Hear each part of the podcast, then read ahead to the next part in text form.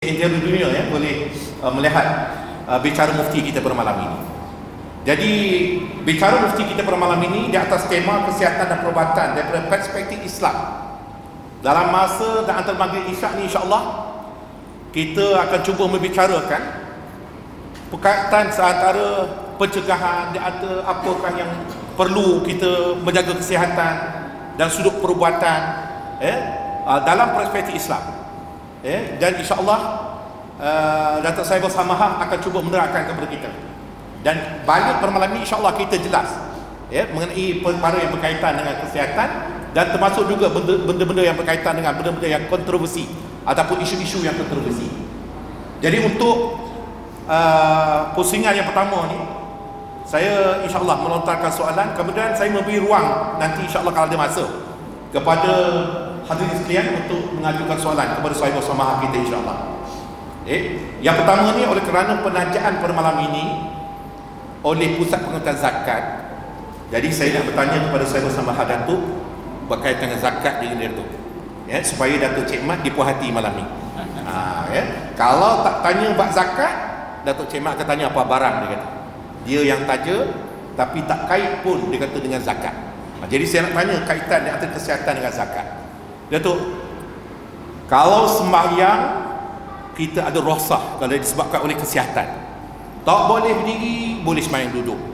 Tak boleh duduk Boleh sembahyang baring. Tak boleh baring Boleh sembahyang kenyik mata Tak boleh kenyik mata Panggil 40 orang Sembahyang ke dia pula tuan-tuan ya? Maksud matilah. Ya?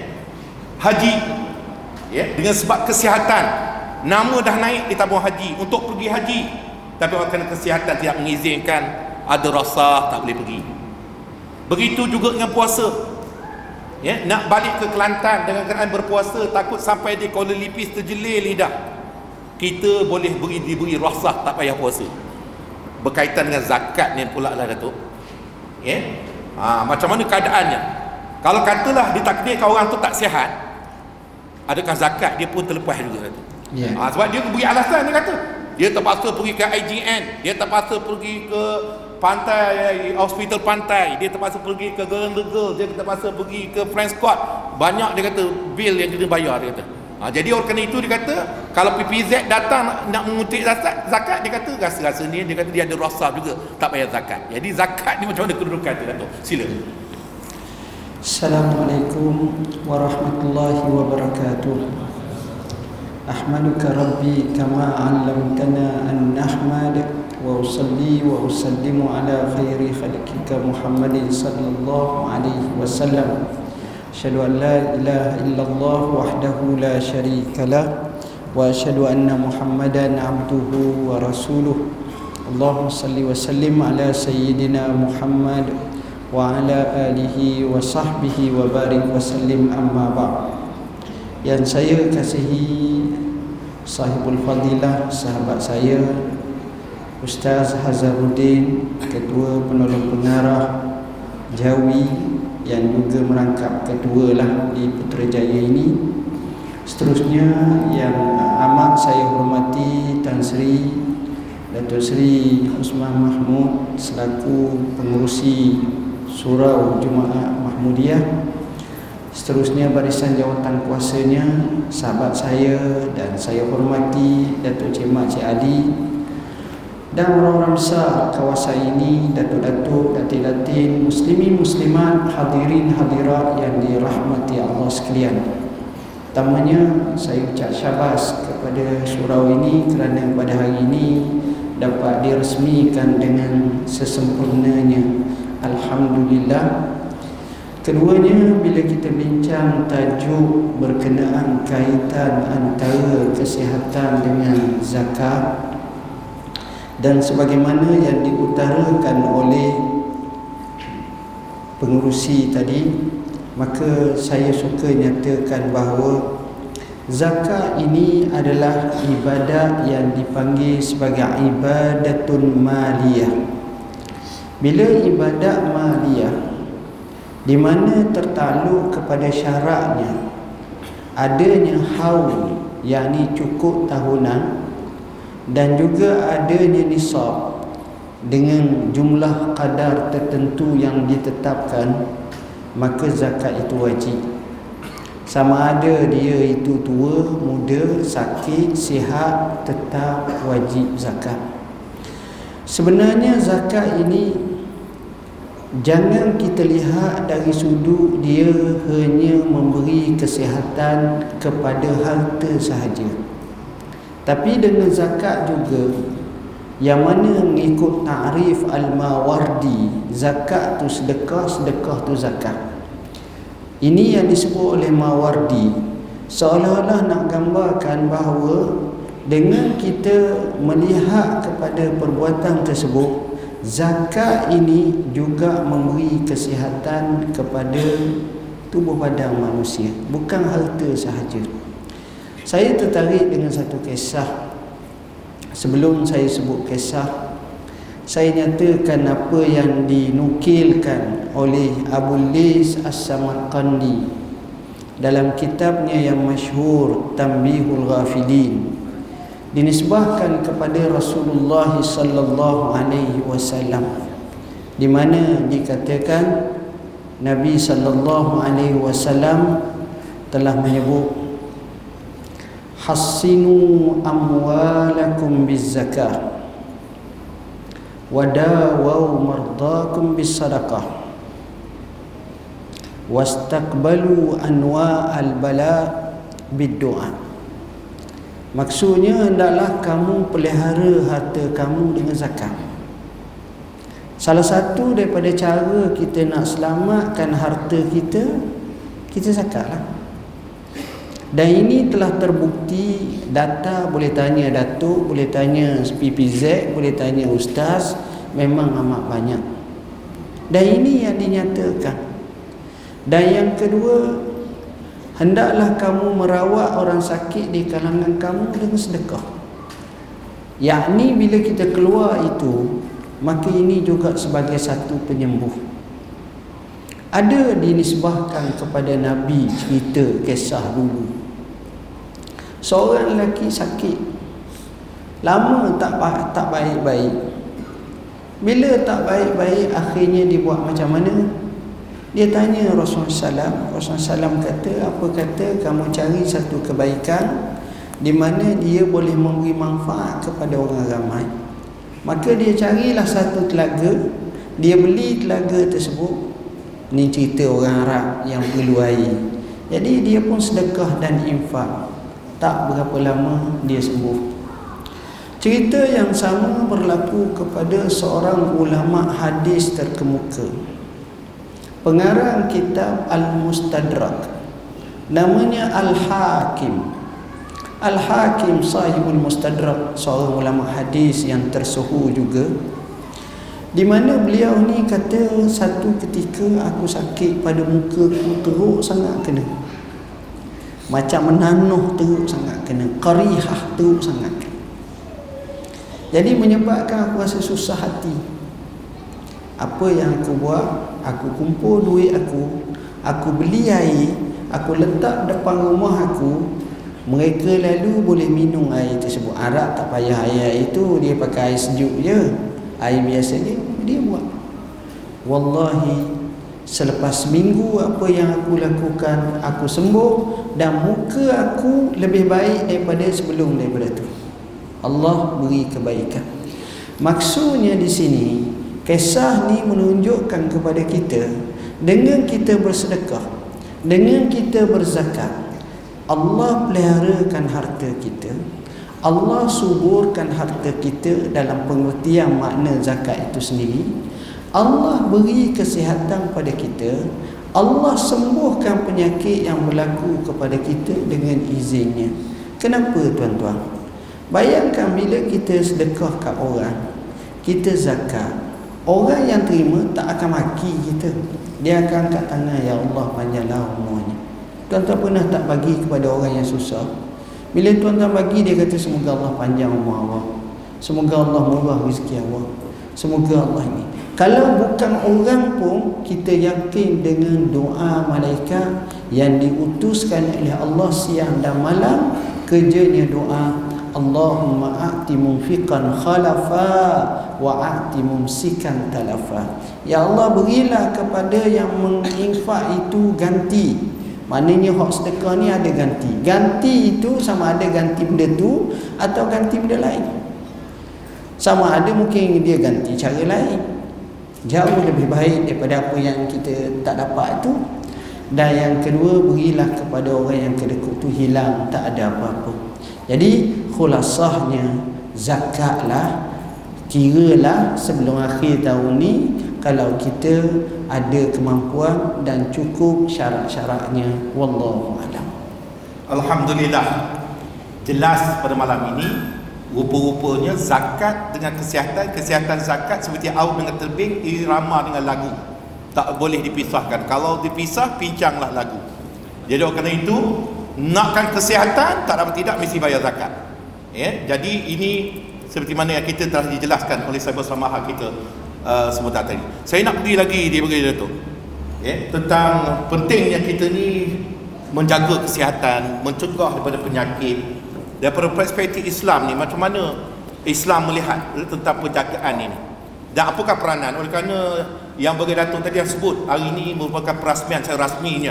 Surah Mahmudiyah ini uh, uh, oleh Yang Amat Berhormat Perdana Menteri kita iaitu Datuk Si uh, Muhammad Najib Tun Abdul Razak eh, merasmikan pada tengah hari tadi.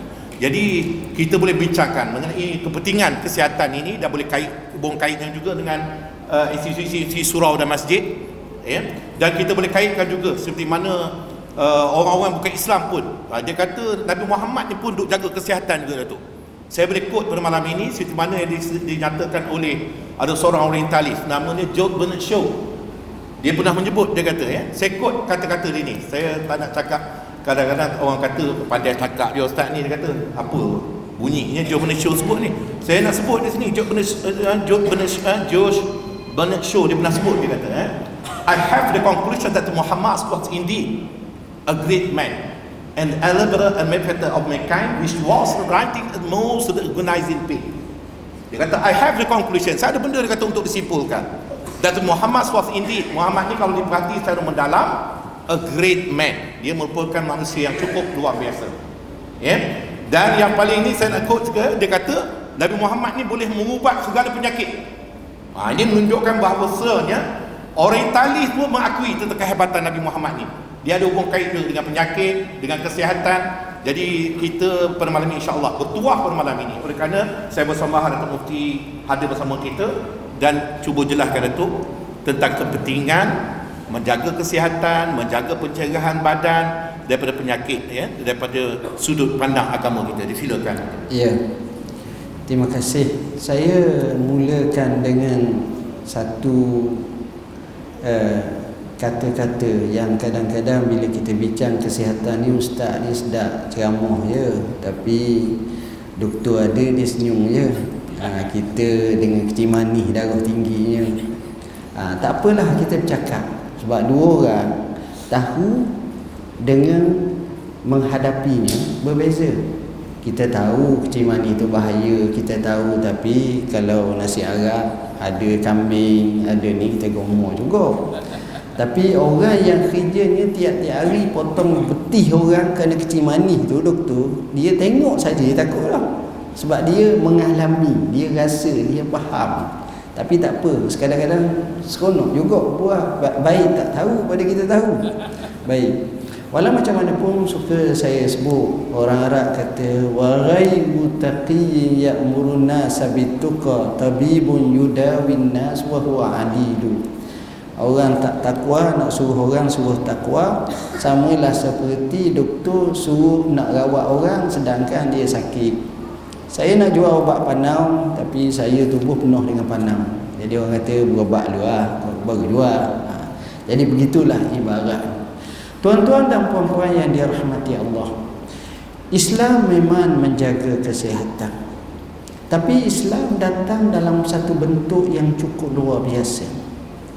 Islam bukan semata-mata menjaga kesihatan tapi Islam awal-awal lagi telah meng menunjukkan kepada kita akan sifat sebenarnya yang sepatutnya ada pada orang Islam. Dengan adanya sifat tersebut, maka penyakit-penyakit pun payah nak singgah pada tubuh seseorang itu.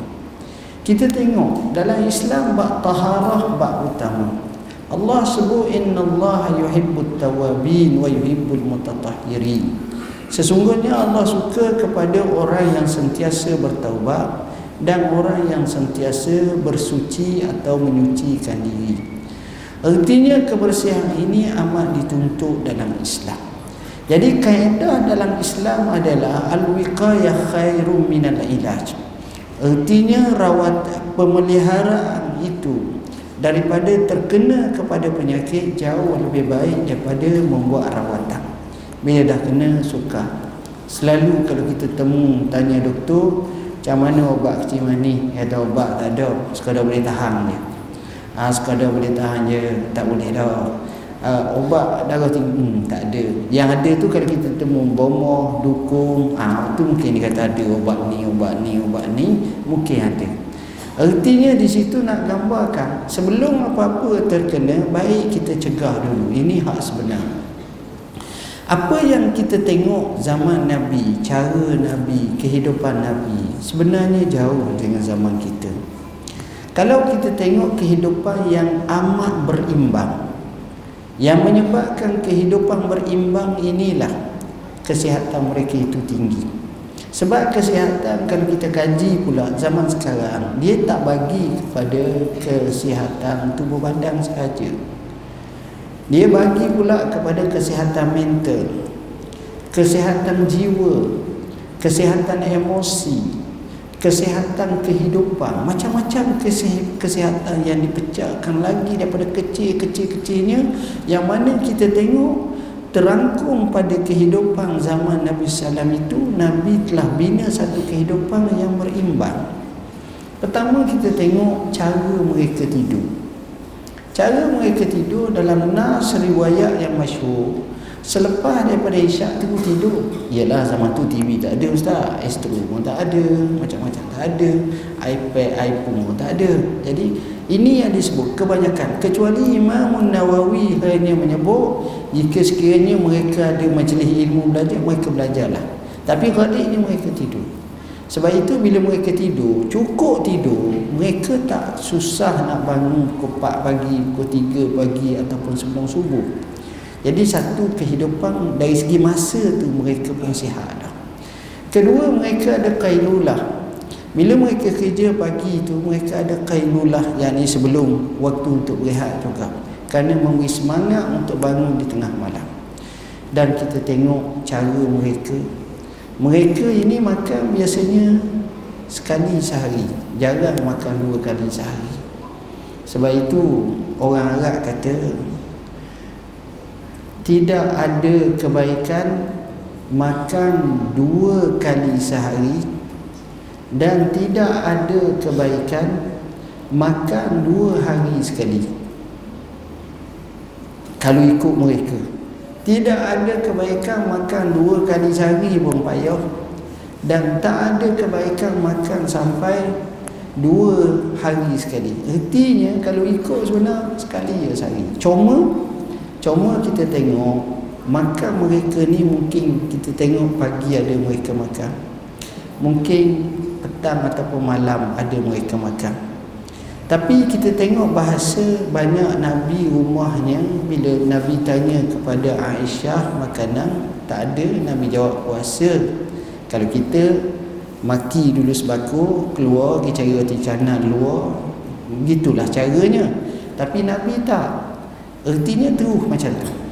Dan kita tengok apabila Nabi dalam hidupnya Pernah tak makan banyak jadi soal makan ni lah yang disebut oleh seorang pakar perubatan dalam Islam Abi Sa'id Kaldah di mana beliau menyatakan al-maidatu baituda di mana perut ini usus ini sebagai rumah penyakit.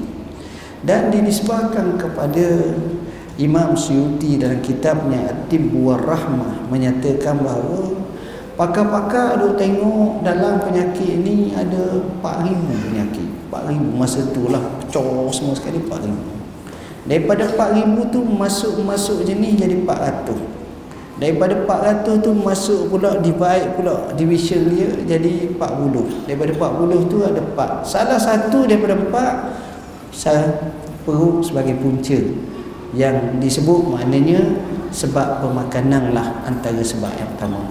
Saya nak ringkaskan. Daripada sini kita faham bahawa di situlah menunjukkan kepada kita Islam jaga daripada awal lagi. Bab makan saya sebut bab tidur. Begitu juga kita tengok dalam Islam dia tak mahu kita buat satu benda yang membahanakan kepada kesihatan. Allah sebut umum wala tulqu bi aidikum ila tahluka. Jangan kamu campak diri kamu dalam kebinasaan. Contohnya isap rokok. Isap rokok ni kita tengok. Walaupun kita nampak benda tu remeh. Isap apa ikut aku lah. Tapi sebenarnya kesan daripada itu dengan penyakitnya, dengan kesihatannya, dengan memberi makna secara tidak langsung kepada anak isterinya, dengan sikap dan etisnya, maka semuanya itu memberi banyak perkara yang tak baik yang saya telah jelaskan dalam buku saya panjang lebar haramkah haramkah rokok ni panjang lebar macam mana dari segi keuangan, dari segi kemudaratan, dari segi macam-macam lah tuan-tuan. Baik, seterusnya akhir sekali suka saya nyatakan antara cara dalam Islam menjaga kesihatan ini Islam menganjurkan kepada kita hidup secara sihat. Apa benda membawa kesihatan Islam galakkan.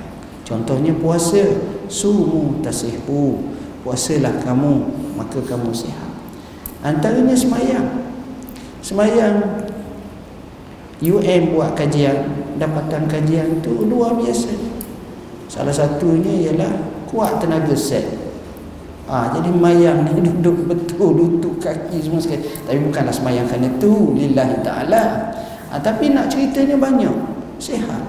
Orang buat kajian sembahyang lebih baik daripada senaman daripada yoga. Ini dapatan kajian. Sembahyang lebih baik daripada sebab otak-otak sebab dia melipat sini dia bangkit ni dia letak betul tapi cara betul tengok sembahyang. Haji kita tengok adanya konsep sa'i, tawaf, ada pergi Muzdalifah, ada melontak dan sebagainya. Ini juga membawa kepada kesihatan. Jadi Islam menganjurkan seperti itu. Sebab itu Islam juga menganjur lebih ekstrim lagi. Seperti umpamanya naik kuda naik kuda uh, bukan sekadar naik kalau di Madinah tu siapa dia pernah pergi Madinah masjid Nabi kalau kita menghadap ke kiblat sebelah kanan masjid Nabi. Sekarang ni betul-betul selepas hujung masjid Nabi situ zaman dulu zaman dulu pun bukan lama 15 tahun lepas 20 tahun lepas. Ada satu masjid namanya Masjid As-Sibaq. Masjid As-Sibaq ni depan sikit dengan Saniyatul Wada' Saniyatul wada tu kalau orang eh, nasyid tu talal badiru alaina min saniyatil wada situlah nama tempat tu.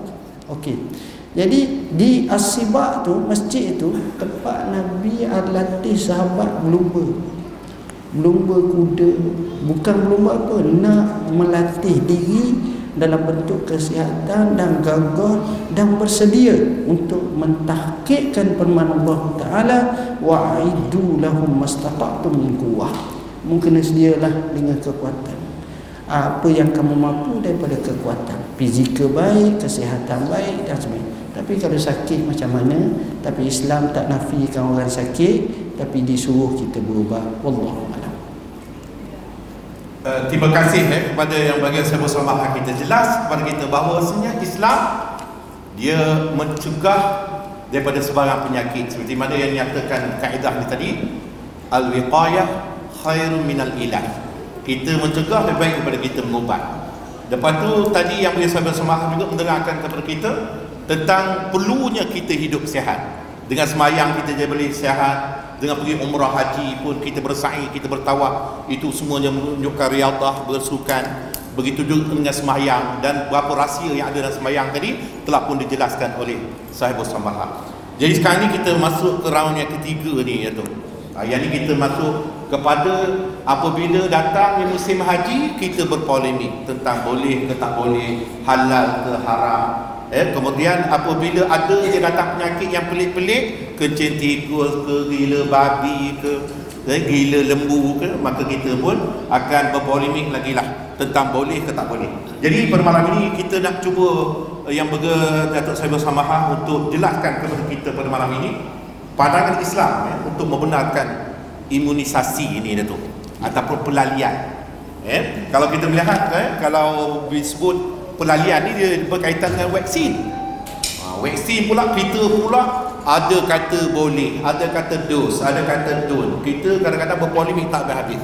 Daripada Darussalam kita berpolemik di Nas Maju untuk nak mencarikan hukum-hukum yang berkaitan eh ah umpama contohnya saya boleh petik di sini sebab saya pun berbelit lidah nak sebut ni vaksin-vaksin ni tu. Ya ada vaksin uh, meningitis menvio oh nama pun berbelit hepatitis B itu pun vaksin juga. Ini orang klinik presiden 14 dia kena betulkan. Kalau uh, pronoun dia tak betul. Eh? Uh, dia ada vaksin human papilloma.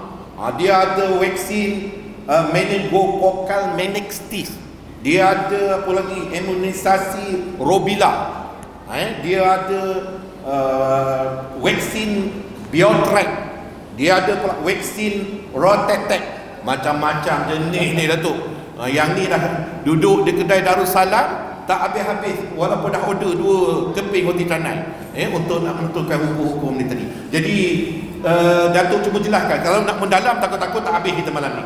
Ha, sebab benda ni kita sudah tentunya dengan adanya uh, istilah-istilah fiqah ya. Ha, ya. Uh, yang ni kalau kita nak tegak mungkin panjang. Kita cari ringkasnya supaya kita pada malam ni boleh faham tentang imunisasi ni. Apa pandangan uh, boleh ke tak boleh? Ya. Sila. Sebelum tu kita benarkan yang boleh sama-sama minum dulu ya.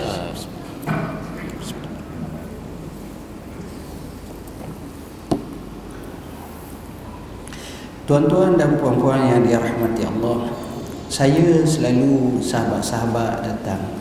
Saya sejujurnya kalau saya tak tahu saya tanya Macam tadi daripada UITM Daripada Kedah datang. Nak bincang berkenaan Islamic Biotex Berkenaan dengan healthy dan seumpamanya.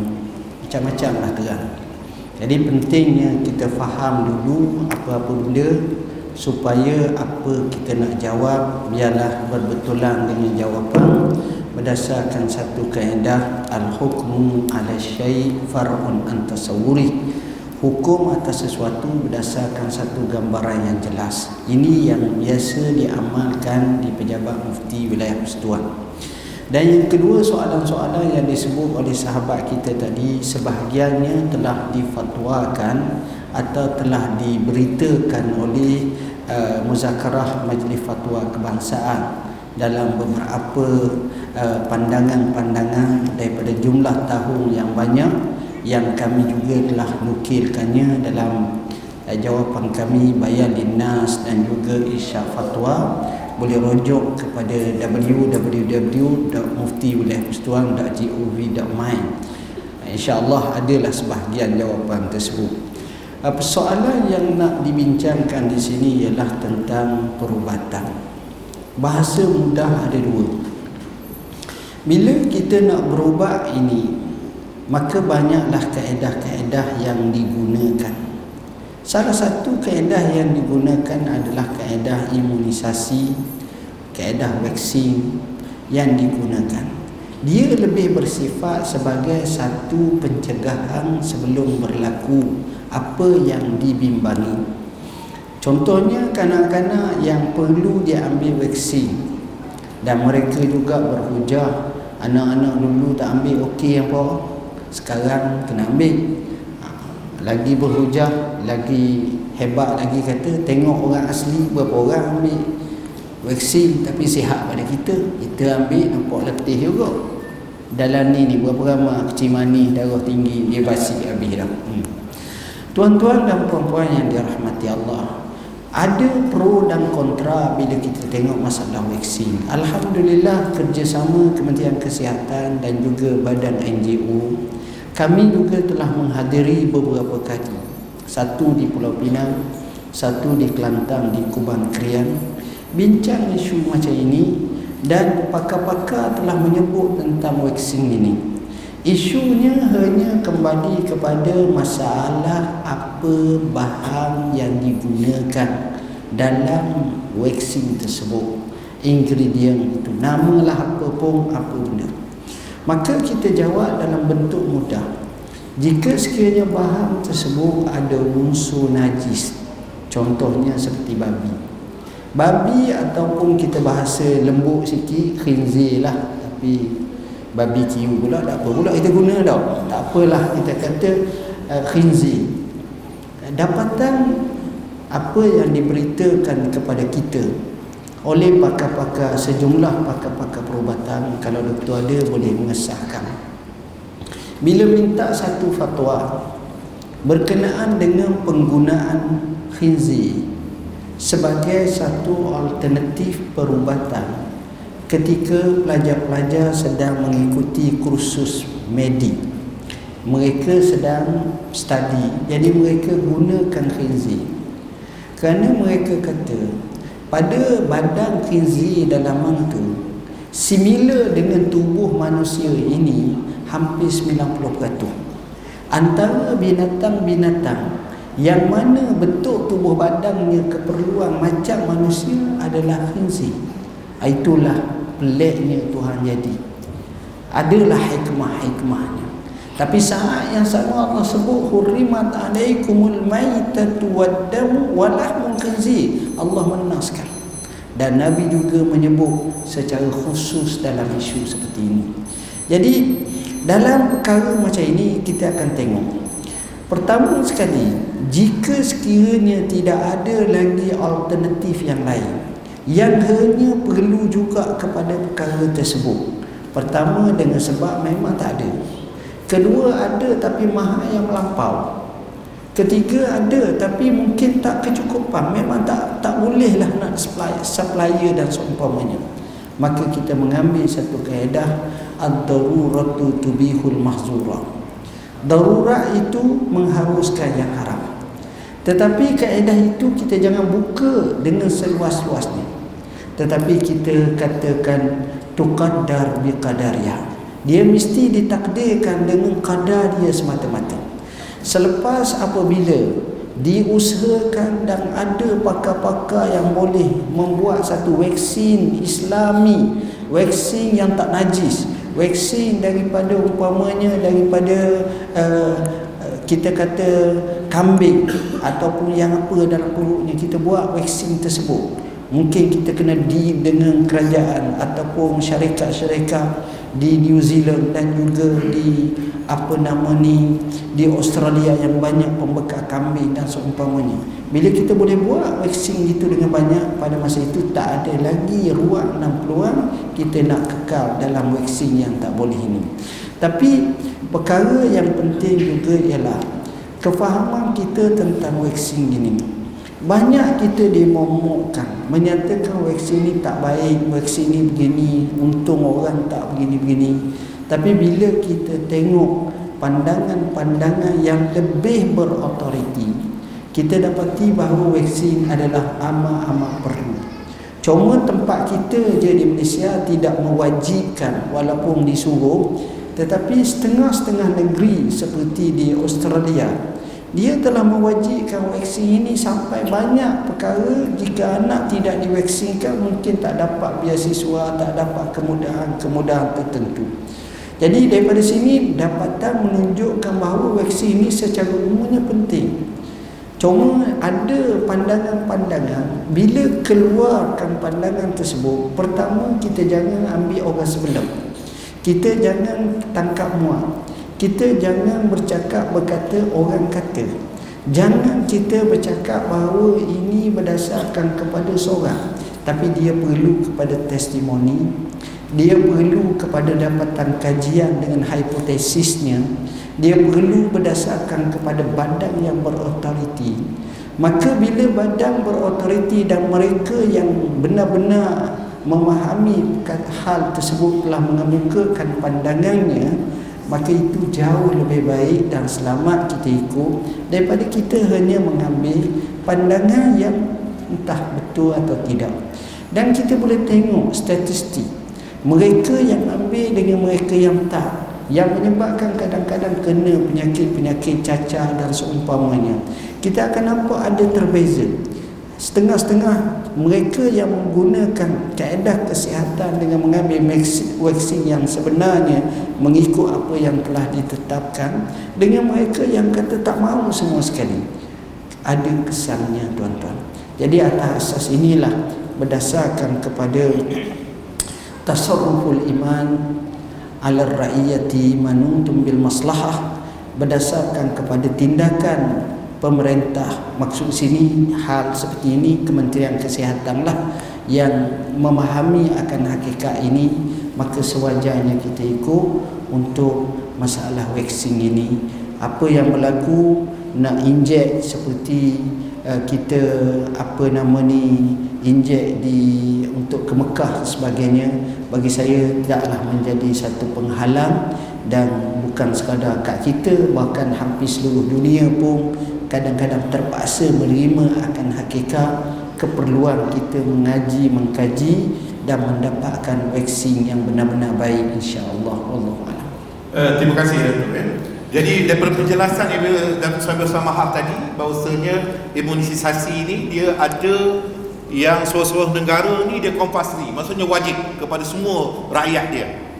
Tetapi kita di Malaysia ni Datuk seperti mana yang menjadi amalan kita sekarang ni cuma nak katakan sunat pun tidak uh, mungkin harus saja. Sebab itu dari sana ada separuh ibu bapa oleh kerana benda ni terlalu kontroversi uh, dia ada diwawarkan sehingga kan uh, dibugarkan mengatakan bahawasanya vaksin ni ada campuran-campuran benda yang uh, tak dibolehkan dalam agama kita tadi. Lalu dia mengambil keputusan dia tak nak imunisasikan sebarang vaksin kepada anak dia dalam sudut agama kita ni Datuk bagi ibu bapa yang enggan apa tidak mahu untuk nak berikan peralihan kepada anak dia ni kedudukan dia tu apa hukum dia Datuk? Ya. Saya suka sebut isu yang pertama adalah isu kejahilan dan tak tahu. Bila tak tahu masalah. Sebab itu kadang-kadang orang barat dia reka cerita macam-macam dia buat sistem macam-macam. Dan ada menemukan natijah-natijah yang baik. Sebagai contoh kadang-kadang dia nak nasihat anak nakal. Tak selesai-selesai. Macam mana nak buat anak nakal ni? Kita tengok dia bawa budak-budak nakal ni pergi masuk penjara tengok hukuman di penjara. Ha, baru balik barulah temenung seorang barulah rasa insaf. Kadang-kadang sampai kepada tahap tu. Sebab bila teori saja, cakap saja, orang tak nampak. Lebih-lebih lagi dia ni jauh sikit daripada pesakit dan tengok kesan tu. Dia tak tahu. Tapi kalau dia tahu dan dia tengok akibat tersebut, maka sudah barang tentu dia antara orang yang pertama yang akan pergi untuk bervaksin kepada anak dia. Jadi isu ketidaktahuan inilah saya selalu tekankan. Di sinilah majlis seperti ini penting majlis diwar-warkan diguna media masa diguna TV diguna apa ni akhbar diguna ni ni. Ceritakan ke, ke, ke keadaan sebenar. Buat satu perbandingan antara kesan daripada vaksin dan kesan kepada tidak vaksin. Tengok data-data dan tunjukkan maka apabila sudah diumumkan semuanya marhalah tu takrif ni sudah tahu pada masa tu ilzam dengan hukuman ataupun dengan denda atau dengan satu pencegahan ataupun secara paksa suruh bervaksin barulah ada keperluannya. Pada masa itu barulah perlu bagi saya. Wallahu alam. Alhamdulillah kita dah masuk ke pusingan keempat dan pusingan kelima ni saya nak buka ruang.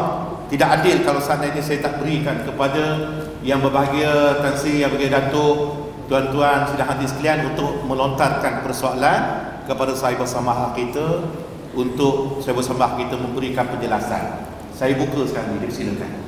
Rugi kalau tak ambil kesempatan. Saya bersama kita nak dapatkan masa dia bukannya senang. Balik daripada Mesir pergi ke Brunei. Balik daripada Brunei nak tangkap saya bersama kita pun susah entah macam mana tu Haji Alias ayah anda tu Haji Alias boleh tangkap saya bersama kita datang malam ini ke uh, surau Mahmudiah malam ini. Mungkin signifikannya oleh kerana perasmian tengah hari tadi. Uh, mungkin dah uh, ini Datuk Mufti kita memberikan prioriti untuk dia datang malam ni ke surau Mahmudiah insyaAllah. Jadi rugi kalau tuan-tuan tak ambil kesempatan. Silakan saya buka ruang. Ya kalau seandainya di pihak wanita ingin bertanya dipersilakan ya. Pakai tulisan pun boleh. Saya rasa dalam sudah aurah boleh ada Datuk eh orang perempuan dia boleh lontarkan soalan daripada balik tabir saja. Dipersilakan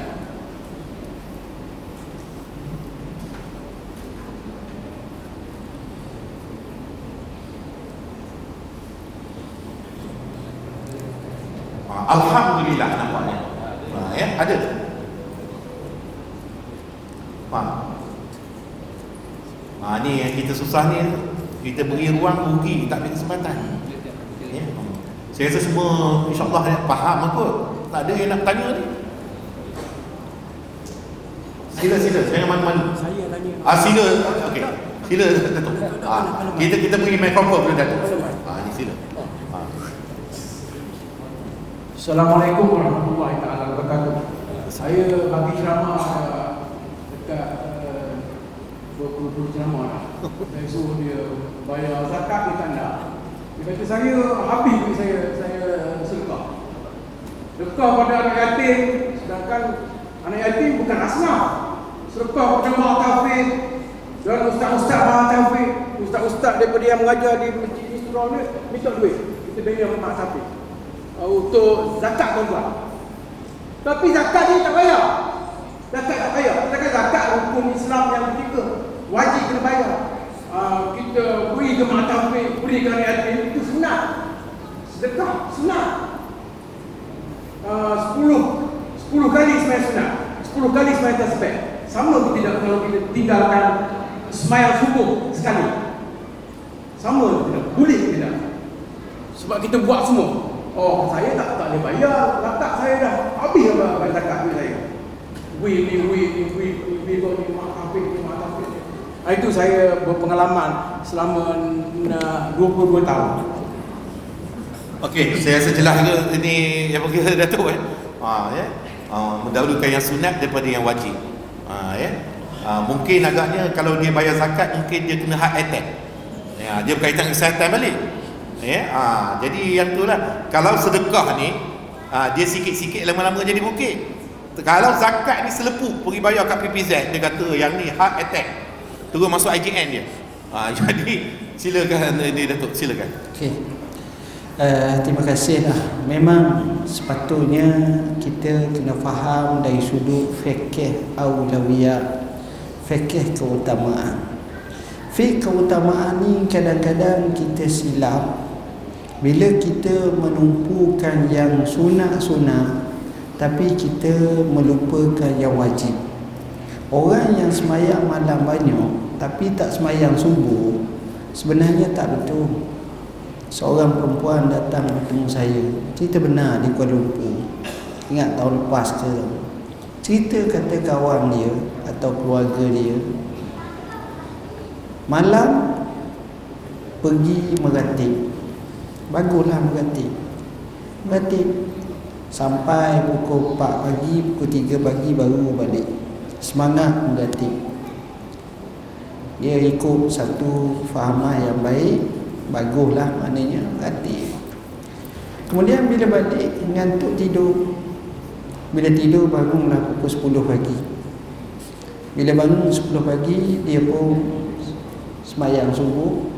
Kemudian bagi tahu Temu Tok Guru kita ratib semalam.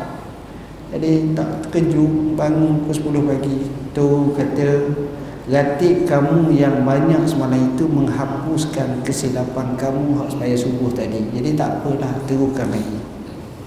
Maka cara ini adalah tidak benar. Yang benarnya Kita yang wajib dulu kena buat. Sebab itu dalam ilmu tasawuf Ibnu Atta'illahi As-Sakandari sendiri menyatakan Di antara kesilapan seseorang itu apabila Al-musara'atu ila nawafilil khair dia bersegera nak buat yang baik-baik yang sunat-sunat wattaka sulu anil wajibat tapi bermalasan dalam perkara yang wajib. Jadi perkara ni tak betul jadi kena betulkan macam tu bila kita kena betulkan macam tu masalah sedekah ertinya boleh kita bersedekah tapi zakat adalah perkara yang utama dan perkara yang perlu kita semak Kenapa? Kerana itu adalah hak Allah.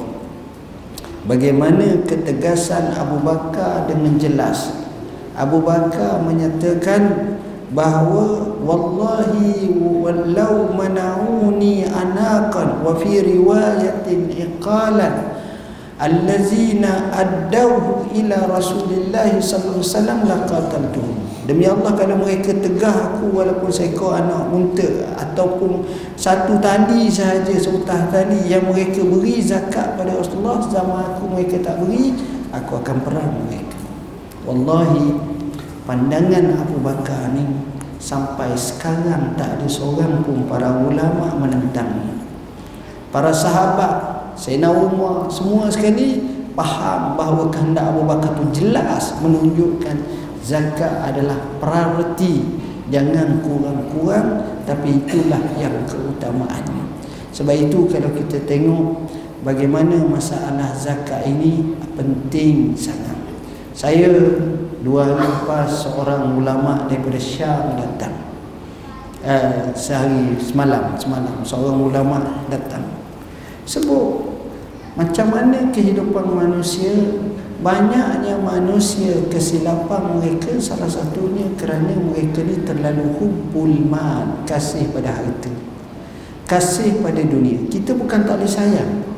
Tapi sayang tangan, bukan sayang dalam hati. Sayang bila Tuhan kata buat, buat. Bila Tuhan kata beri, beri. Tuhan kata zakat, zakat. Maka di situ cara kita sayang.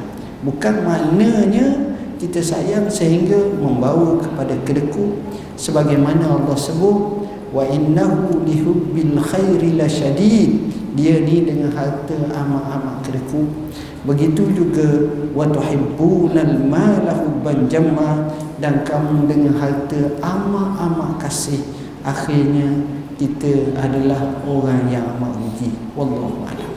Uh, terima kasih ya daripada Datuk Cik Mat di atas yang bertanya dan saya rasa jelas daripada Datuk Seragu Samaha tadi menerangkan tentang kita kena dahulukan yang wajib dulu kena kemudian kasih sikit yang sunat.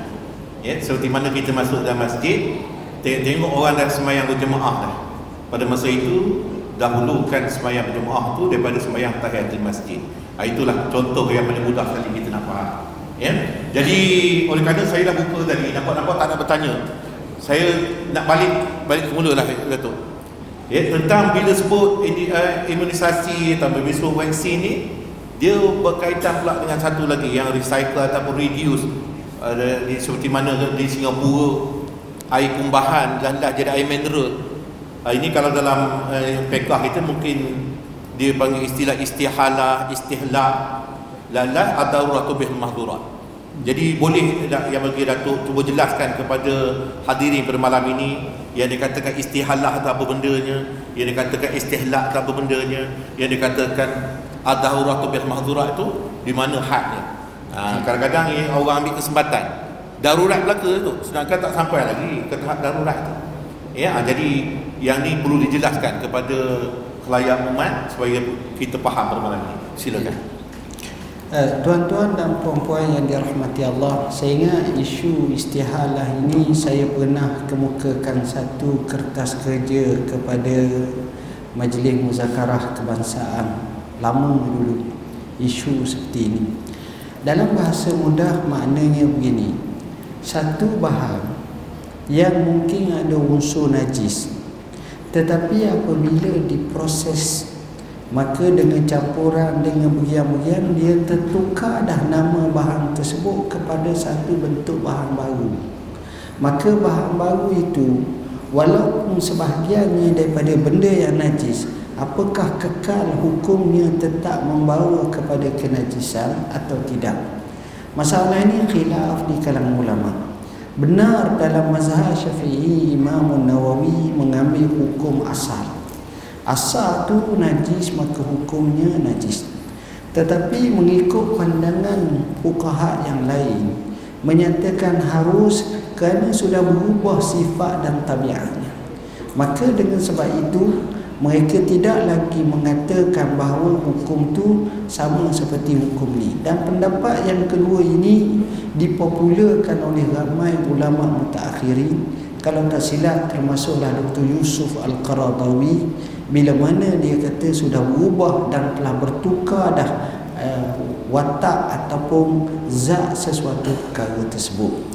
Contoh sebagai yang kita dengar berkenaan dengan air kumbahan Air kumbahang ni tuan-tuan sebagai contoh.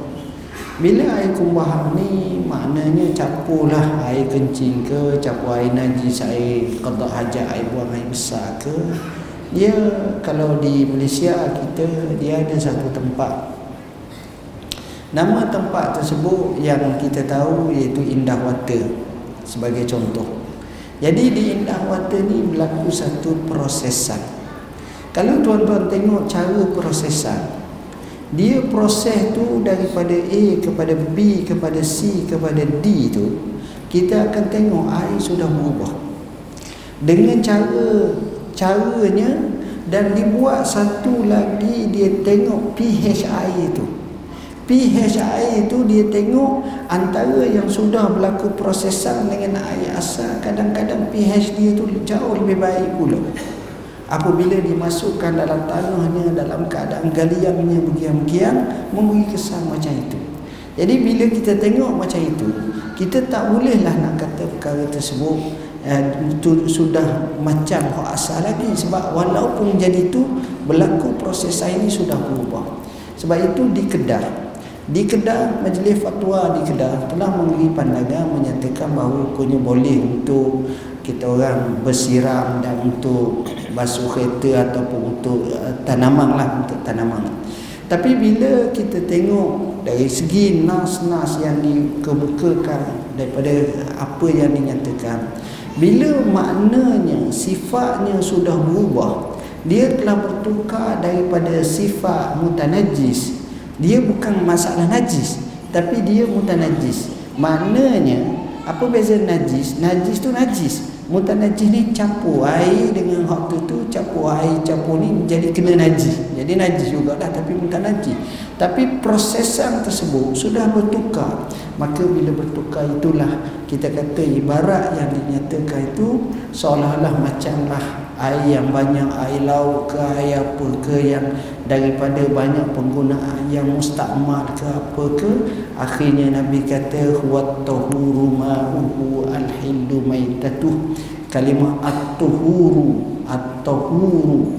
Apa makna at-tuhuru? Maknanya tahirun mutahirun.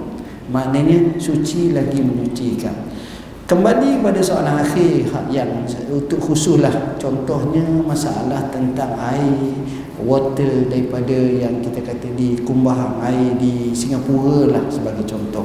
Saya dapat maklumat secara khusus first hand daripada mufti Singapura dan juga mantan mufti Singapura dalam lawatan kami perbincangan. Dia kata prosesannya itu amat sukar dan amat teliti dengan masuknya bagian-bagian dan air itu apabila disuling seolah-olah air yang mempunyai kalau kita kata saya tak ingat lah HWO ke apa H1N1 ke apa benda lupa dah saya eh, istilah itu. Tapi kandungan yang ada hidrogen ada oksigen dalam tu tu dengan jumlah tu air tu seolah-olah macam dia buang sebarang sebatian yang wujud pada air tu. Maknanya seolah-olah air tu tak ada zat langsung dan air itu digunakan untuk cuci satu benda-benda yang kecil mekanik dan seumpamanya begitulah cerita dan air itu pula jadi mahal pula kadang-kadang tu daripada yang lain. Jadi apa yang saya nak katakan, pandangan sebenarnya mereka mengatakan harus itu juga bila kita tengok dalam keputusan Majlis Fikih Islami lebih kurang dalam 5 20 tahun lepas setelah kemukakan jawapannya juga melihat apabila dawabit sudah bertukar ataupun muasafat tu sudah bertukar dan jadi air yang bersih maka hukumnya adalah bersih wallahu alam.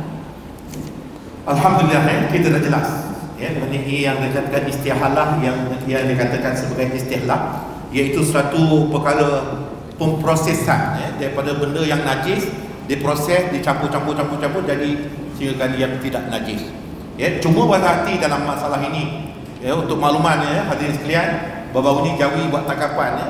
Ada satu jualan saya rasa yang ni tak betul jualan dia dia kata dia jual bateri air kereta yang telah pun dibaca 30 juzuk Al-Quran.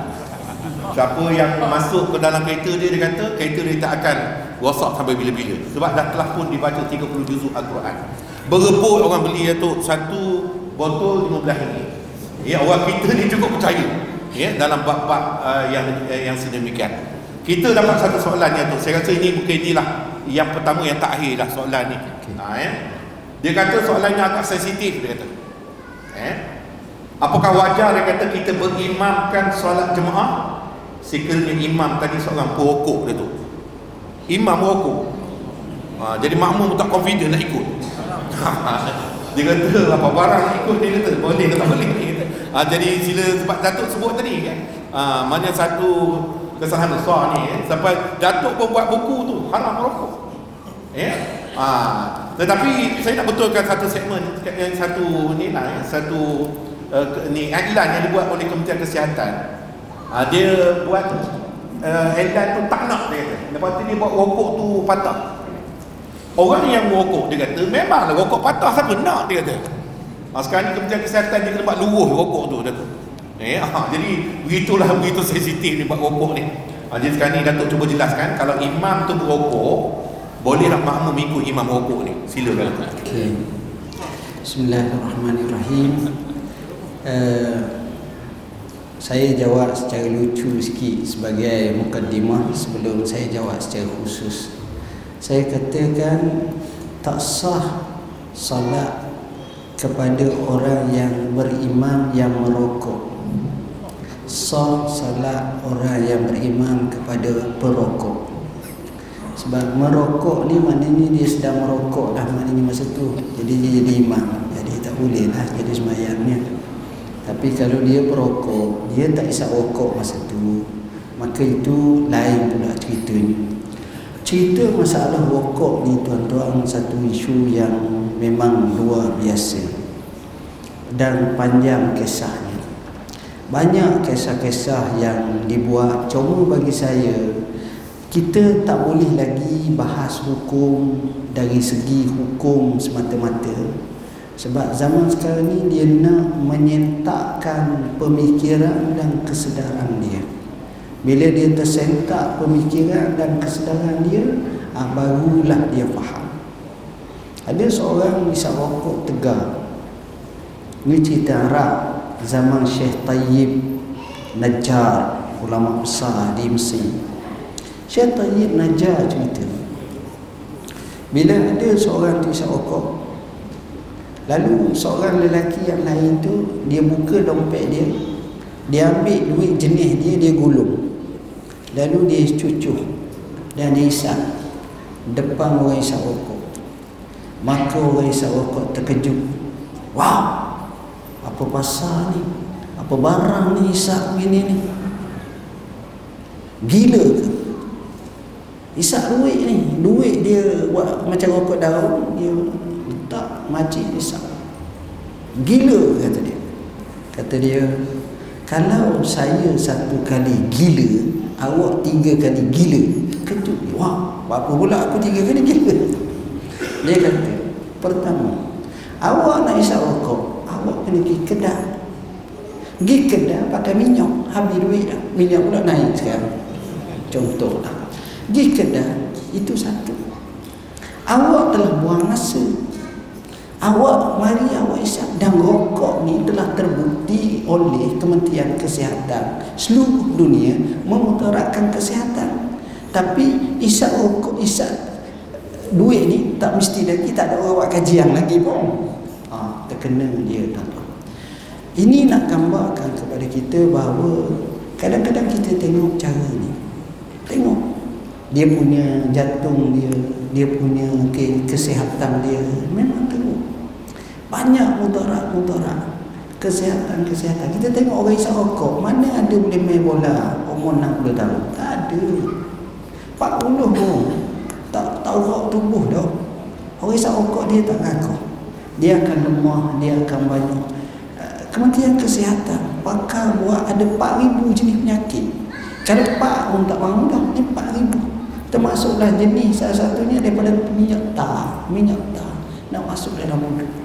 Maka semua perkara tersebut menggambarkan kepada kita yang berakal sihat tak akan terima isu isap rokok dan tak ada yang boleh terima sejujurnya mereka menjahanamkan kehidupan diri kedua contoh.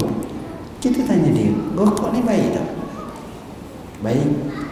Okey okey tak masalah Okey, kalau okey, kita ambil rokok banyak, kita beri kepada anak dia 3 tahun suruh isap. Mengamuk dia, buat apa musuh anak aku isap rokok ni? Tak boleh kena kena kena bahaya kesihatan. Sebagaimana aku sayang aku sayang anakmu, aku sayang kamu gitulah. Jadi ukurnya sama sebab ah, kamu pun daripada tubuh badan, darah daging bukan daripada besi. Dia pun sama macam kamu. Kalau dia tak boleh sepatutnya kalau okey sungguh daripada awal lagi kita ajar isap Biar kecil-kecil lagi isap rokok dah. Ha, Supaya kekal kebudayaan itu Semangat itu kita kekalkan. Jadi maknanya tak, tak Dia sendiri pun tak boleh terima macam tu. Ha, Sebab itu kita katakan bahawa Dia ni tak baik. Dan orang yang rokok Dia ada masa dia malu. Dia malu pada orang tertentu Dia malu Allah Tapi kalau makan nasi ada malu. Kita malu kalau kita makan siang hari bulan puasa dia depan orang. Orang lain hari itu tak tak malu. Maknanya sifat rokok tu tak baik. Dan kalau kita tengok orang isap rokok ni tuan-tuan. Kadang-kadang dia ni ada musuh pengotor sikit. Terpaksa nak buang sini, nak sini, nak sini. Susah. Jadi perkara macam ini jauh lebih baik elak. Berkenaan dengan solat seperti itu, sebenarnya dalam mazhab kita hukumnya sah. Tetapi dan kita kena ingat satu hadis Nabi Sallam. Bila imam ni dalam pujangga Arab kata, aku tidak reda imamku itu di mana dia nak duduk depanku itu melainkan dia biar lebih baik daripada aku. Itu sepatutnya. Sebab imam ni dia jadi kudwah. Kita tengok tak ada kudwah yang orang ikut daripada A sampai Z melainkan tu imam. Dia rokok Orang belakang dia Raja, Perdana Menteri Menteri, Presiden Rokok sama? Dia sujud, sujud sama. Itu keluarnya imam. Jadi bila imam tu seperti itu Sebab itu zaman dulu Bila sebut imam Dia hebatnya Saya selalu duduk tengok imam Masjid Mekah Dengan imam Masjidil Haram Masjidil Nabawi. Luar biasa. Saya pernah dengar cerita Syekh Ali Al-Jabarti jadi imam di Masjidin Nabawi. Dia kata, first time aku jadi imam duduk dalam Masjid Nabi mihrab tu, ketar aku. Nangis, tak boleh nak baca. Syekh Huzaifi, Hafizullah masih ada lagi sekarang. Dia jadi imam lama. Zaman aku belajar lagi jadi imam dah. Kebetulan Presiden Iran datang. Ni cerita dah 20 tahun lepas. Presiden Iran datang itu Ali Rafsanjani masa tu mati dah. Dia bantai dia marah. Dia marah begini begini begini lepas tu senyap tak jadi imam. Bertahun-tahun. Kuitkan tak. Akhirnya waktu selepas beberapa tahun lama dia pun bangkit. Dia pun disuruh jadi imam. Startnya semayang maghrib baca saja fatihah. Tak habis fatihah menangis seluruh orang dalam masjid menangis. Kerana itulah besarnya tugas imam tersebut. Jadi bila kita tengok imam ni tuan-tuan dia luar biasa. Kalimah amma ya ummu tu besar maknanya. Bila dia bawa makna imam ni tuan-tuan tengoklah. Dengan pakaiannya begini. Kalau macam Syekh Azhar tu dia panggil Imam Al-Akbar. Maknanya hebat Syafi'i kita orang nak panggil Syafi'i. Minta maaf tu bahasa kasar, tapi orang panggil Imam Asy-Syafi'i. Sebab apa? Sebab imam. bila imam ni hebat ha, sebab itu bila kita kata imam ni dia luar biasa sebab itu bila duduk depan ni dia kena jaga orang yang dilantik jadi imam pertama dia kena buang banyak kehidupan dia macam mufti jugalah tuan-tuan. Kadang-kadang saya fikir semua aku nak buat benda ni boleh ke tak ai susahnya. Kita macam orang juga kadang-kadang nak buat juga. Tapi bila tengok ya aku ni mufti ha, tak boleh. Jadi kita bimbang. Jadi imam ni begitu. Besarnya peranan dia. Dia nak jadi imam dia nak semayang dia nak ni. Kalau boleh dia lah paling warak dia lah paling takwa dia duduk atas mimbar nak cakap ke orang jangan buat ni jangan ni. Orang Arab kata apa? La tanha an khuluqin wa ta'tiya mislahu arun alaika iza fa'alta azimu. Jangan kamu larang orang tu sedangkan kamu buat pula. Maka hinalah atas kamu apabila kamu lakukan itu. Jadi orang kata kau ni cakap tak sungguh bikin. Maka dia bimbang takut termasuk dalam firman Allah Birri wa tansawna anfusakum wa antum tatluna al-kitab afala ta'qilun apakah kamu nak suruh orang buat baik? Kamu lupa pada diri kamu? Sedangkan kamu baca kitab apakah kamu orang yang berakal jadi isu macam ini adalah isu yang besar. Bagi saya sewajarnya jawi selalu nasihatkan kepada imam. Ambil satu sifat drastik berhenti. Daripada merokok bukan berhenti daripada imam. Teruskan berhenti daripada merokok tu. Sebab benda ni tuan-tuan akan tahu kesan. Setiap kali nak isap rokok bayar RM20 letak dalam tabung. Tabung. insya-Allah 2 tahun boleh beli MyV baru insya-Allah. Sungguh saya cakap ikhlas kerana kesan yang cukup besar. Saya rasa sekadar itulah. Ya, terima kasih kepada Datuk saya bersama ya. Jelas ya, imam memang hebat. Sebab dulu orang kata yang paling hebat adalah tukar gunting. Ha, semua kepala orang dia pegang. Ha, tapi rupa-rupa malam ni kita dapat tahu imam lebih hebat daripada tukar gunting. Ha, sebab dia bila dia duduk di depan, siapa saja yang duduk di belakang kena ikut dia. Ha, jadi inilah hebatnya seorang imam ya. Jadi oleh kerana itu pastikan ya imam kena berhenti merokok ya. Tapi zakat kena bayar. Walaupun dia merokok. Ya, termasuk juga tokek rokok. Kena bayar zakat. Termasuk juga kilang rokok, kena bayar zakat ya ha, cuma dalam buat imam tu untuk menjaga credibility dia tu ha, dia kena jangan merokok supaya confident makmum nak ikut dia. Ya jadi alhamdulillah ya selama sejam lebih kita uh, dalam program bicara mufti kita pada malam ini kita dapat mengutip banyak mutiara-mutiara ilmu yang telah pun disampaikan oleh Datuk uh, bersama kita pada malam ini. Di antara perkara mutiara ilmu yang kita dapat pada malam ini dalam sudut agama kita Islam dia amat-amat ya menyuruh umat dia ni supaya menjaga kesihatan supaya uh, menitik beratkan tentang kesihatan. Ya banyak kaedah-kaedah diberikan banyak ayat-ayat yang telah dikeluarkan oleh yang berbagai datuk saya bersama tadi mengenai kepentingan kita menjaga kesihatan. Pada malam ini kita didedahkan juga dengan berapa hukum eh tentang uh, imunisasi ataupun perlalian. Jadi kita dah jelas pada malam ini kalau kita nak pergi umrah ke nak pergi haji ke kalau perlu untuk kita mengambil vaksin maka uh, yang berbagai saya bersama kita telah pun menjelaskan pada malam ini adalah tak masalah mana dibenarkan dibolehkan. Begitu juga kalau seandainya kita diancam penyakit-penyakit ya uh, sama ada penyakit baru ke ataupun penyakit lama maka kalau perlu kita uh, mengambil imunisasi eh tak kiralah apa jenamanya vaksin eh selagi uh, ingredient tadi yang seperti mana yang dikatakan oleh Datuk Saibu Samahah kita ianya halal maka di sana kita boleh uh, menggunakannya. Eh lepas tu yang pada akhir sekali yang kita nak petik pada malam ini gunakanlah kesempatan institusi surau dan masjid ini untuk kita menjaga kesihatan. Ya dengan berbagai-bagai. Di Putrajaya tidak ada alasan kita ya tak nak jaga kesihatan. Ya pusat kesihatan keluar saja dah jumpa pusat kesihatan. Hospitalnya masya-Allah canggih. Ya kalau kena kanser pula ada institut kanser negara. Ya kalau seandainya nak keluar peluh pula masya-Allah. Datuk Cik Mat kita petang dia merayu basikal ya ha, bukan sakat itu saja. Bila Datuk saya bersama sebut naik kuda tadi memang Datuk Cik Mat juga merupakan kaki kuda. Ya jadi memang ya dan sudut Masya Allah sebut saja ya track untuk berbersikap pun ada. Track untuk berjogging pun ada. Ha, cuma yang kita tak ada orang bertanya pada malam ini boleh ke berpoco-poco di surau? Ataupun bolehkah berzom, berzomba berzomba berzombi. Eh, berzomba ya. Ha, yang tu tak ada. Saya dah beri peluang tadi. Tuan-tuan untuk bertanya ya, ha, boleh dah kita berzomba atau berpoco-poco pada pagi Sabtu ataupun pagi Ahad. Ya, ha, ada panggil instruktor untuk berpoco-poco kita berpoco-poco di depan surau Mahmudiah. Boleh ke tak boleh?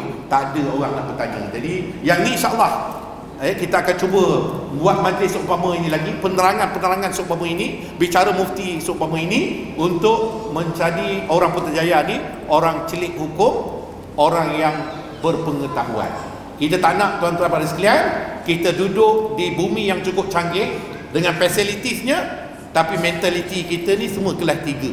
Ha, ini kita tak nak. Kita nak facilities kita kelas pertama mentaliti kita pun kelas pertama.